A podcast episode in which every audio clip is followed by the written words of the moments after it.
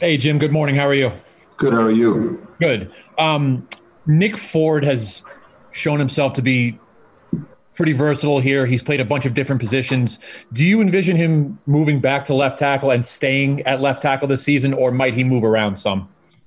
Well, I, I think that depends on the development of some of the younger guys in the program. Uh, as it sits today, he will be uh, playing left tackle. Uh, however, uh, again, the development of those those younger tackles could potentially move him back inside. Uh, but at the same time, you know, I think he gives us some stability out there. I think he's got a lot of ability at left tackle, and and if I were to guess right now, that's probably where he'll end up staying. Next up is Trevor Allen with KSL.com. Yeah, Jim, I just wanted to talk about Simi Moala. I mean, he's a guy who you know moved over from from defense to offensive line, and just talk about how he, he's able to get to that point. And he, he was a pretty he was a pretty big part of that O line last year. Yeah, he did a great job in, in very limited experience. Uh, as you mentioned, came over from defensive line. I just see a lot of similarities between him and, and Sam Tevi. Sam Tevi was another player that uh, started out as a defensive lineman, came over, uh, took him some time to to get acclimated to the offensive line, and I, I think, you know, with hard work and and uh, assuming to continue to progress, uh, I could certainly see that same trajectory as as what uh, Sam Tevi had a, a few years ago. Next up is Bill Riley with ESPN 700. Good morning, Jim. How are you? Good. How are you, Bill? I'm doing terrific. Um, you've got most of your line back intact from a year ago, and a lot of the guys played some time for you as well. Um, I know you guys are always talking about growth and improvement. What are some of the areas you guys have identified along the line where you'd like to see some growth and improvement this year?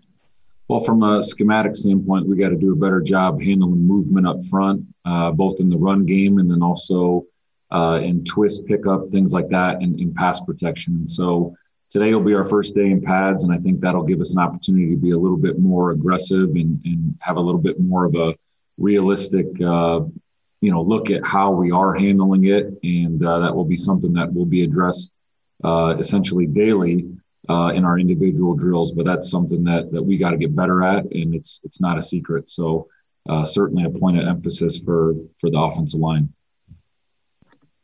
Next up, we have Josh Furlong, followed by Dirk Facer.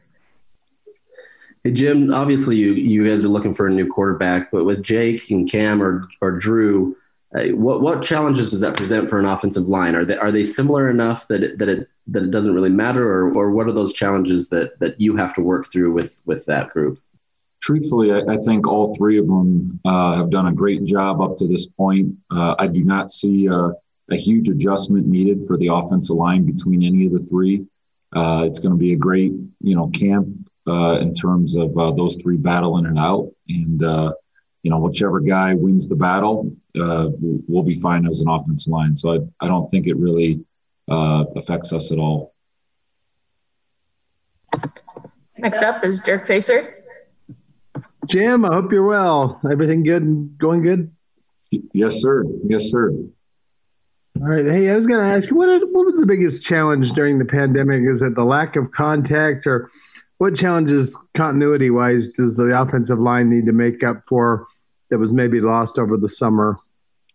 Yeah, you know, the, the thing that we missed, really not necessarily just on the field, but being around each other. I, I think the offensive line is a tight knit group and, and everybody's spread out across the country. And even when they are back here in town, we're asking them to be really smart, try to stay away from uh, any sort of, of uh, large gatherings. And so, you know, and I think every team in the country is facing that. That you know, you have a bunch of kids that really care a lot about each other, but you're not really allowed to have that interaction of what they're, you know, to what they're used used to. And so, uh, certainly, uh, it's a challenge, but it's not a challenge that uh, anyone else isn't dealing with either.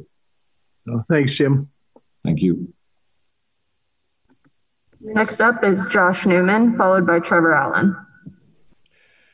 Jim, specifically with Orlando, um, a center like that, having having played in so many career games and, and, started so many career games, how beneficial is it to have a guy like that at center as you do try to break in a new quarterback?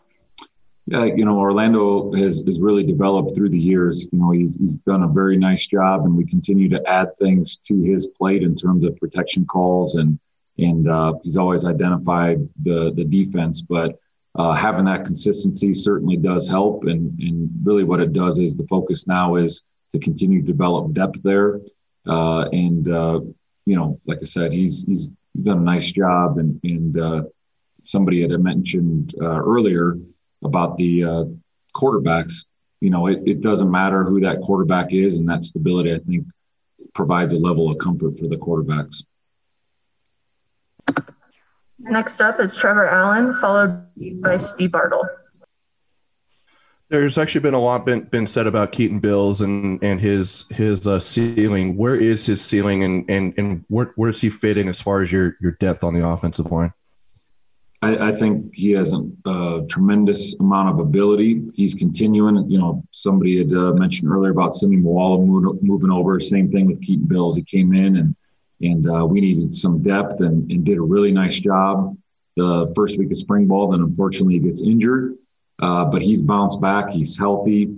Uh, he's continuing to learn the the finer points of offensive line play. And right now, you know, he's he's in the battle for for one of those two guard spots in uh, you know, on the inside of the offensive line.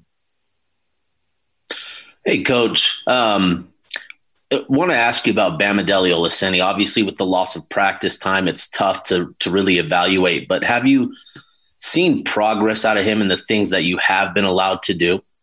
I have.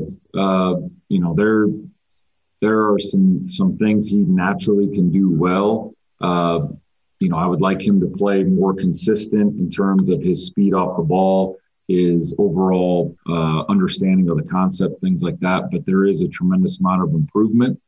Uh, you know, I know that he was a highly touted recruit, and you know that it. Once we put the pads on today, there's going to be some really good competitions in terms of who's going to be in that starting five, and then you know who's going to be in that travel team, the the top ten. So uh, BAM is certainly a part of that mix, and it will be a great competition uh, starting today with the pads on.